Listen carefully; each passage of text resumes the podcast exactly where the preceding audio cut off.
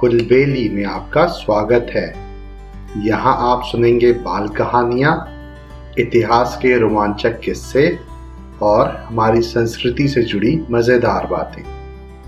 मैं हूँ आपका होस्ट ज्ञानेश और आज मैं लेके आया हूँ अकबर बीरबल का एक मज़ेदार किस्सा जिसका नाम है बिना काटे ही छोटा करना। एक दिन अकबर और बीरबल बाग में सैर कर रहे थे।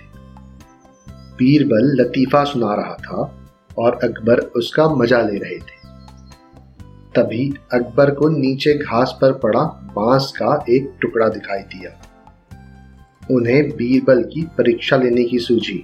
बीरबल को बांस का टुकड़ा दिखाते हुए वो बोले, क्या तुम इस बांस के टुकड़े को बिना काटे छोटा कर सकते हो?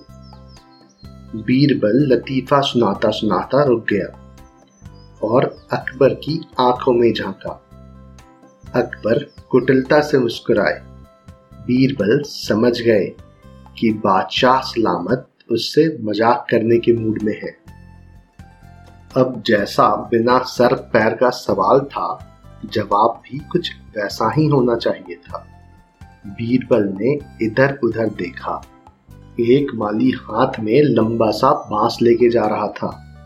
उसके पास जाकर बीरबल ने वो बांस अपने दाएं हाथ में दे दिया और बादशाह का दिया छोटा बांस का टुकड़ा अपने बाएं हाथ में। बीरबल बोला, हुजूर, अब देखें इस टुकड़े को, हो गया ना बिना काटे ही छोटा।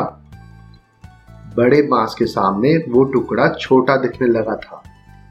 निरंतर बादशाह अकबर मुस्कुरा उठे बीरबल की चतुराई को देखकर।